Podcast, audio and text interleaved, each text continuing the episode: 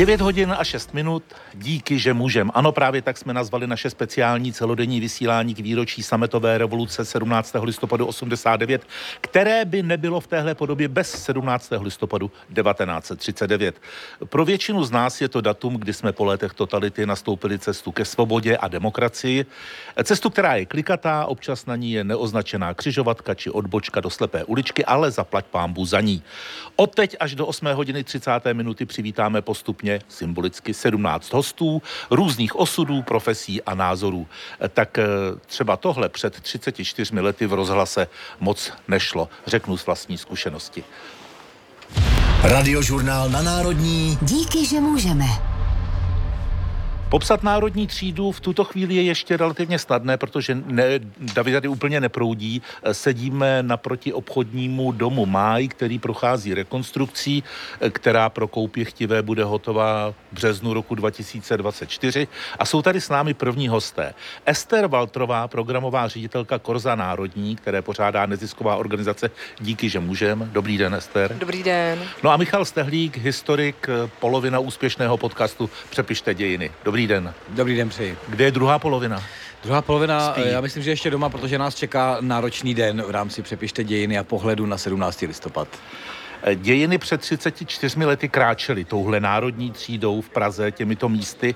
Ten, kdo tady bude chodit dnes, Ester, uvidí co? Uvidí nespočet instalací, výstav, hudebních stagí, scénického čtení, herců, divadla a pokud mu bude zima, tak ve vnitřních prostorách eh, mnoho dalšího programu. Co bylo nejtěžší letos na přípravě? Je, to je vždycky taková komplexní věc, tam asi není Hmm. jako jedna, Dobře. konkrétní. Myslím, myslím si, že jako hlavně... Zautočím jinak, co bylo Ano. nejsnazší? To je taková komplexní věc, řekněte. No, to je taková, ne, ne, tak, eh, tak eh, nejsnažší si myslím pro nás už je, protože se můžeme spolehnout na to, že sem opravdu uh, ti návštěvníci přijdou a za to jsme strašně rádi. Takže to je za nás asi nejjednodušší v tuhle chvíli. Michale Stehlíku, přesně před třemi lety jste odvysílali úplně, první epizodu vašeho podcastu Přepište dějiny. Vydali jste za tu dobu tři knížky. Čemu to přičítáte? Je to velký zájem o historii nebo spíš o její přepisování? Je to velký zájem o historii. Je jeden z českých spisovatelů, teď si nevybavím jméno, má takovou kritickou tezi, že Češi jsou nemocní dějinami.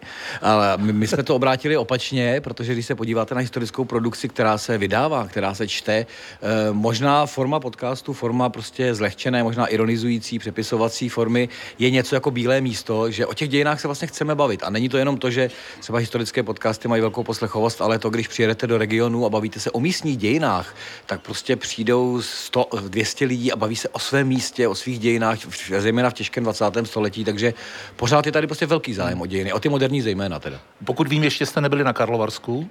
Na Karlovarsku budeme teď v prosinci a splníme si tak poslední kraj.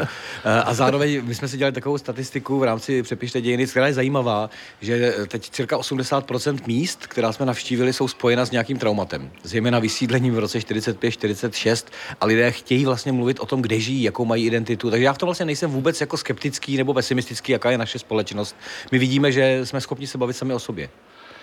Ester, vy jako eh, mladá dáma eh, víte všechno o listopadu 89, anebo byste chtěla využít eh, erudice zde přítomného profesora Stehlíka a zeptat se, a proč to tenkrát bylo tak, jak to bylo? Samozřejmě nevím úplně všechno. Já To neví ani on, tvrdit, takže je to v pohodě. Já se, jsem právě nechtěla Michala dotknout, ale myslím si, že nikdo z nás vlastně neví úplně všechno. Takže to jsou takové střípky, jenom někdo si jich může poskládat víc a někdo o, tro, o, o trochu míň. Takže já těch otázek mám uh, neustále hodně, já většinou jdu hodně po emocích, takže mě vlastně jako zajímají ty jednotlivosti, které se děly přímo tady, co cítím, jak se u toho tvářím. Já neznám uh, ten život mimo tu svobodnou zemi. Já jsem se narodila až po revoluci, takže pro mě je tohle to slepý místo. Já si to neumím představit. Já se to můžu snažit chápat, ale nikdy to doopravdy pochopit nemůžu, protože ta zkušenost tam prostě není a já moc věřím, že ani nebude. No to doufáme. Což je mimo jiné skvělá poznámka nebo skvělý přístup, protože my z těch dějin většinou eh, vnímáme materiály, data, prameny, ale to, co ovlivňuje vlastně chod, ať už jsou to zlomové věci jako Národní třída nebo život v 70. letech, tak to je pocit a emoce. A my se velmi těžko vrátíme, vlastně, nebo jsme schopni rekonstruovat, jak se lidé cítili v daný, v daný moment, v daný rok, třeba v roce 89. Můžeme to nějak ilustrovat, protože čím víc je mass médií, tím lépe, kdy už máme obrázek, zvuk a nějaká ta emoce v tom je. Myslíte? Ale myslím, že je to lepší. No, je to- je to Je lepší, to lepší, no. už, to, už to není tak, jako ne, nemám obrázky z konce 19. století, abych trošku načuchal, co cítil Julius Zajer ve Vodňanech. Ale, ale, ale, ale, dokážu si přece jenom z demonstrací jako aspoň trošku nasát atmosféru, anebo díky československému a později českému rozhlasu spoustu věcí z těch moderních dějin. Takže, ale ta otázka je prostě přesná. Pokud chceme pochopit dějiny, tak to ne, není jenom přes data politiky a, a zlomy, ale je to také o emocích a o pocitech těch lidí v té době. Jaký obrázek, jaké nebo které emoce vám vytane na mysli? Ze 17. listopadu nebo z období krátce po něm? Emoce, já bych to použil jako, jako slovo společné, společnost. Hmm. To, co se děje v podstatě na náměstích, to, jakým způsobem se lidé dokáží jako dát dohromady a vlastně nemusí mít vlastně nic společného, řekněme intelektuálně, sociálně nebo jinak. Tak to hledání společného v těch revolučních časech je asi to důležité, což je vždycky otázka při každém připomínání, co máme společného dnes. Eh, a já jsem 17. Eh, listopad zažil na malom městě potom až eh, jako 13 letý televizní obrazovky, takže já tu emoci nemůžu mít z toho, z toho náměstí náměstí. Ale jako historik, když se dívám v podstatě na to, jak lidé chodili potom do debat, eh, co cítili, tak vlastně hledání toho, že jdeme nějakou společnou cestou, to tam vidím jako, jako velmi silné. Dokonce i v okamžiku, kdy do dvou let se vám rozpadne stát, eh, Československo hmm. na dva státy, tak to společné je ještě třeba ve vztahu občanské forum veřejnost proti násilí. Je to prostě cesta, tohle nechceme a chceme, chceme žít jinak. Co bylo podle historika Michala Stehlíka na tom tehdejším dění nejrevolučnější? Nejrevolučnější asi, eh, kdybychom chtěli jako politický zlom, tak konec vedoucí úlohy komunistické strany a 10. prosinec, což je takové zapomenuté datum, 10. prosinec 89, kdy vzniká první vláda, kde komunisté nemají většinu. To je to nejrevolučnější a reálně nejrevolučnější jsou až volby 1990, eh, kdy se vstupuje do toho nového systému. My jsme si trošku zaměnili symboly za politickou či ekonomickou realitu. Symbolem konce je revoluce, je zvolení Václava Havla 29. prosince, ale za mě je reálným jako vítězstvím a koncem revoluce a vstupem do toho nového věku eh, až jaro 1990 a volby. To bylo podle Michala Stehlíka nejrevolučnější a teď jestli to vyslovím, co bylo nejnerevolučnější. Nejrevolučnější je to, že když se uklidí vlajky a trikolory a zjistíte, že tu společnost nevyměníte, tak máte v 90. letech spoustu kontinuit. Máte spoustu věcí, které vám přechází eh, ze systému do systému. Lidé se nevymění, lidé nebudou tak úplně jako vnímat věci jinak, ale nemusíte jenom obyčejné lidi, ale třeba o některé, řekl bychom dnes, technokratické elity, které se třeba pustí do privatizace, když předtím seděli na náměstkovských pozicích v těch fabrikách. Jako to nejrevolučnější, a teď se to hodně řeší mezi historiky a bádáním, je míra kontinuit. Změní se politický a hospodářský systém, ale míra třeba personálních kontinuit je docela zajímavé téma. Jan Pokorný a Ester Walterová se zájmem poslouchají přednášku historika Michala Stehlíka, kterou si ale kvůli tomu pozvali. Eh, my jsme, Ester, v době, kdy část eh, vysokoškoláků eh, stoupila do stávky, protože už je nebaví, jak se staví zejména politické elity problematice klimatu, ale i k jiným věcem, jako třeba k takovým těm ukazatelům růstu, jako je hrubý domácí produkt a podobně. Jak to vnímáte, vnímáte vy? Pro mě je důležité vidět, že mladí lidé se zajímají o to, co se kolem nich děje, že jim to není jedno, protože to nedělají jenom pro sebe, dělají to pro nějakou další nastupující generaci. To si myslím, že je důležité. otázkou vždycky je, v jaké míře, co je tím konkrétním tématem a tak dále, ale to, že je to vůbec možné a že je to otevřeně možné a že je to hlavně, a to já bych za to moc chtěla jako poděkovat a myslím, že to je důležité, že to je respektuplné a že to uh, není křičení na sebe, ale je to opravdu uh, vyjádření názoru s respektem, tak to je to, čeho si na tom nesmírně vážím. Vlastně i díky tomu, že můžou. I díky tomu, že můžou, ano. Jak to vypadá u vás na, na škole? Eh, teď dynamicky byla tam stávka za klima, to no znamená, právě. to je vždycky dynamické, vedou se tam, vedou se tam diskuze. Mě by ale, zajímalo, co je to ve vašem podání dynamické.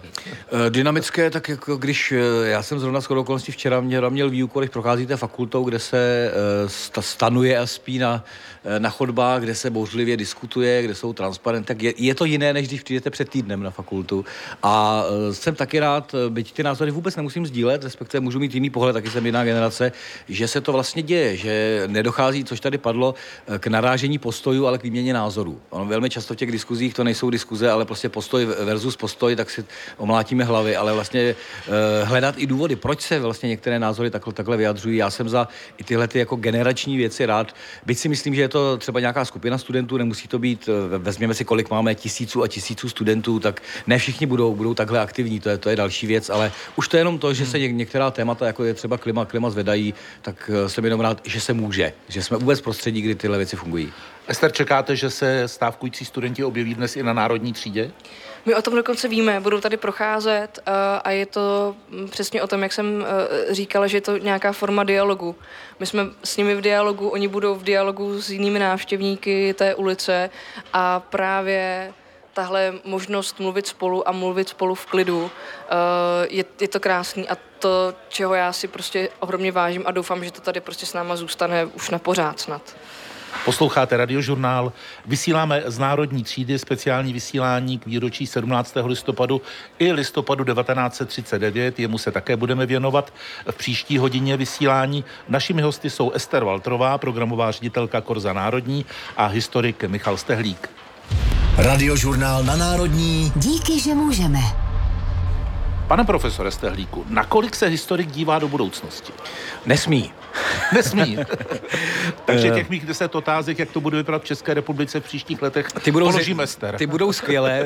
Ne, já trošku takhle... Ale bez odpovědí. Cituji, cituji svého, svého profesora a učitele, skvělého historika Roberta Kvačka, který vždycky jako parafrázoval a říkal, eh, pokud budete mít pocit, že jste pochopili věci minulé, ale alespoň trochu více než třeba zbytek společnosti, chraň vás pán Bůh, abyste si mysleli, že máte křišťálovou kouli a nahlíželi jste jako, jako do budoucnosti. Takže otázky klidně klaďte, já se zkusím, odpově- zkusím odpovědět, ale historik je, eh, já říkám, poučený funebrák. My už jsme schopni ty věci analyzovat po, po té, co umřeli. Eh, ale eh, rozhodně křišťálová koule nepatří zatím na naší výbavy a myslím si, že ani nedokážeme odhadnout třeba momenty, které nás čekají za 10, 20, 30 let.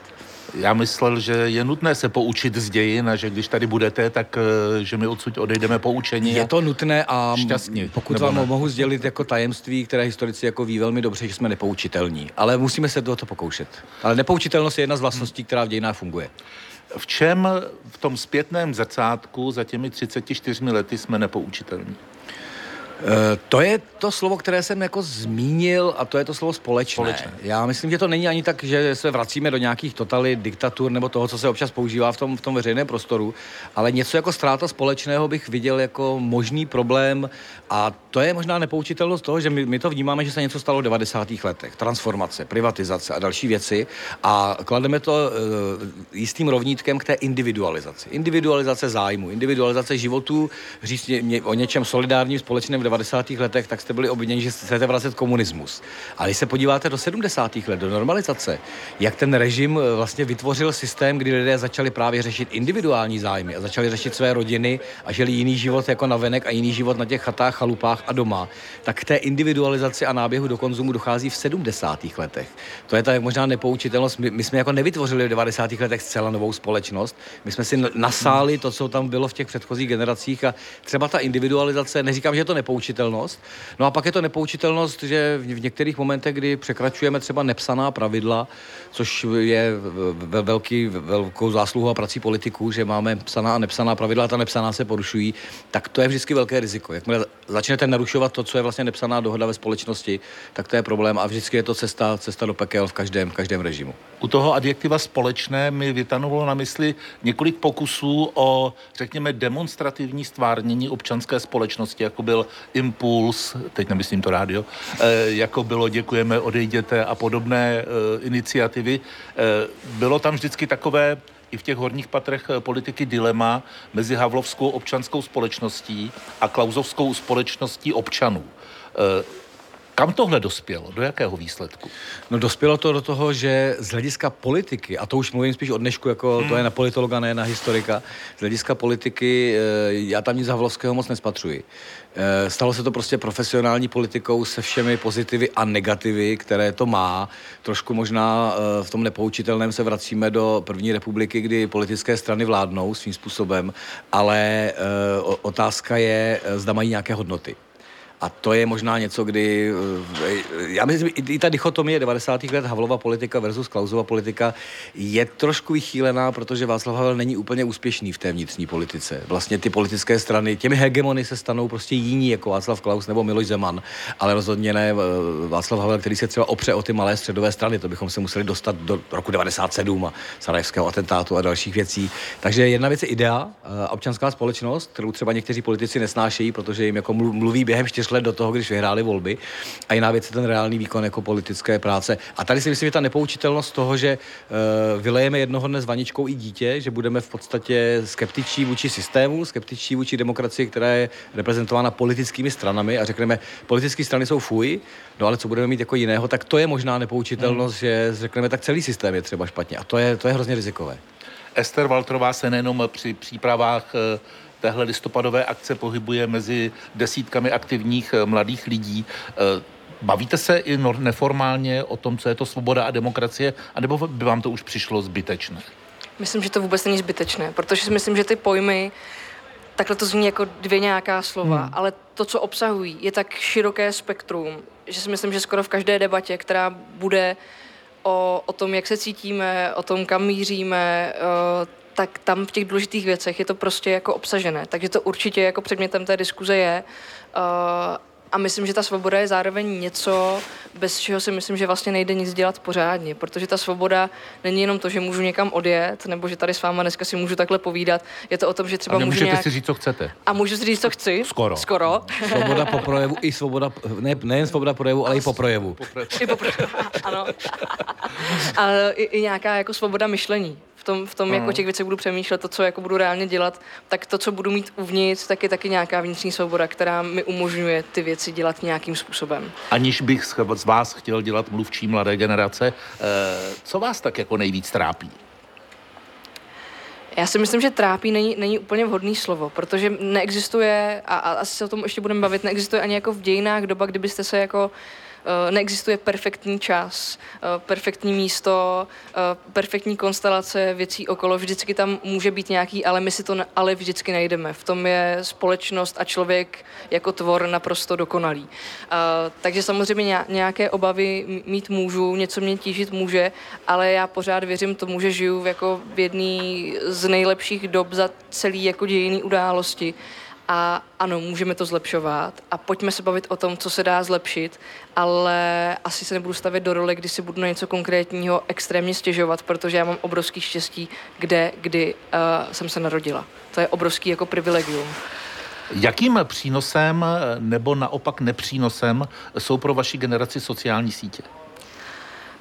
Ptáte se člověka, který je úplně neumí používat. A, respektive, já sociální sítě mám, a mně se většina mých jako vrstevníků směje, že, že nevím jak na to a že to nedělám dobře a, a že to osobní PR mám dělat úplně jinak.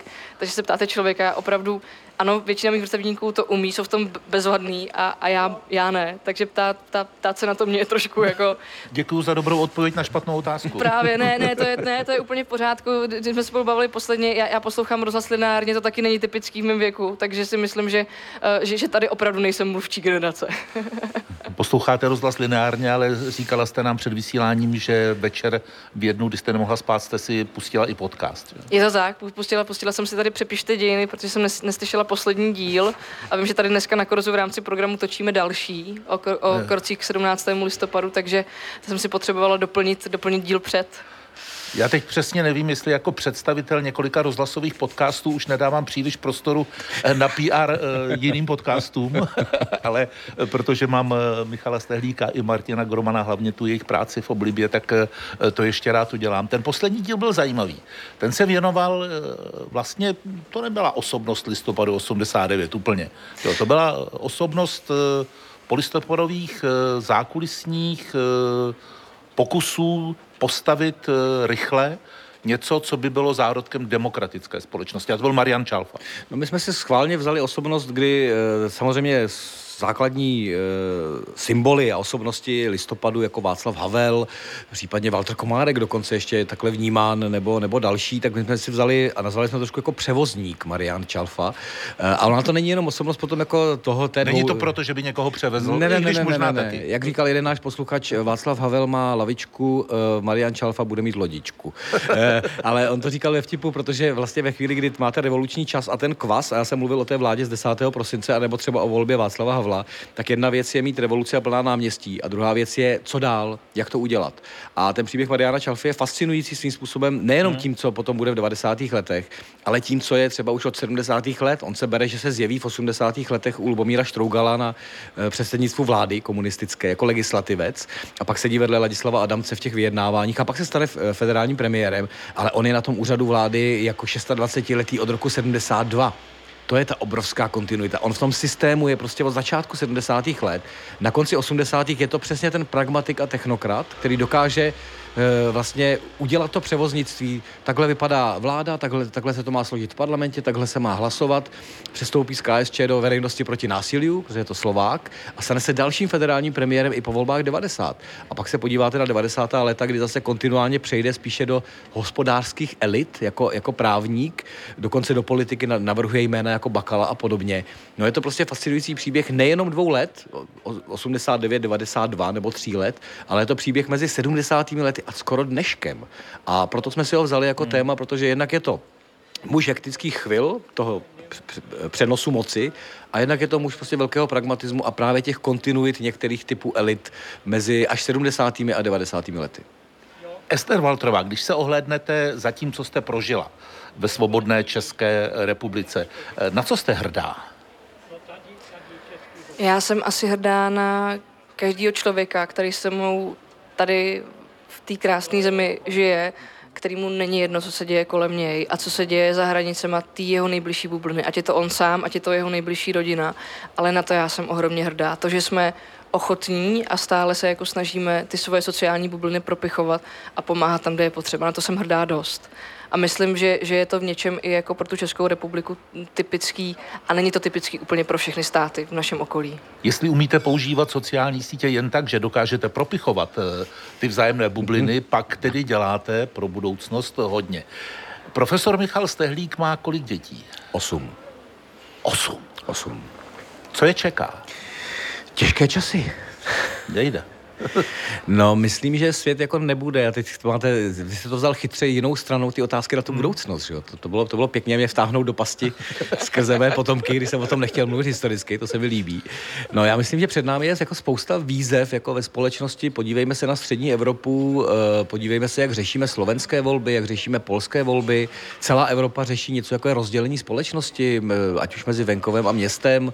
Eh, řeší se tu budoucnost z hlediska klimatu, což nej, nejsou jsou věci, které vlastně jako jsou ze dne na den, ale je to plíživé a ono to zasáhne tu generaci, anebo spíše generaci dětí, mých dětí, že něco se možná bude měnit. Možná je bude čekat změna a diskuze o politickém systému, jestli bude frustrace z politických stran příliš velká. Teď já tady na rozdíl hmm. od Ester mám tu jako skeptickou linku eh, těch těžkých věcí, co je před nimi, ale možná to bude více výzev, než třeba měla moje generace, protože už to tady padlo.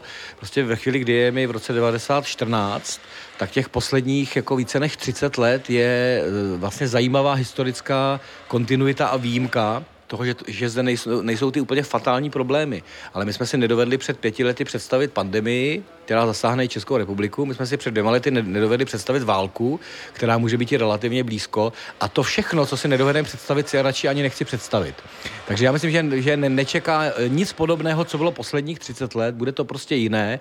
Může to být rozbitější, fragmentované a eh, ta výzva bude na nich. Ale tam zase může být optimismus prostě, eh, když nebudou pasivní a budou vnímat, že ten svět, na kterém jim záleží, pro ně taky něco musí dělat, tak je to výzva, kterou si myslím, že opravdu budou mít těžší než moje generace.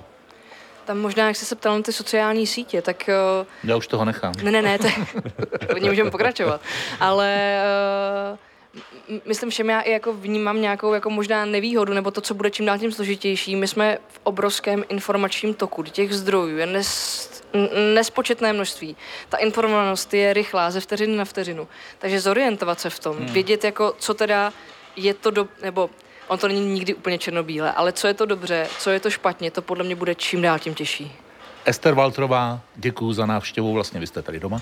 A Michal Stehlík, taky děkuji a hodně zdaru. Přepište dějiny. Děkuji. Děkuji.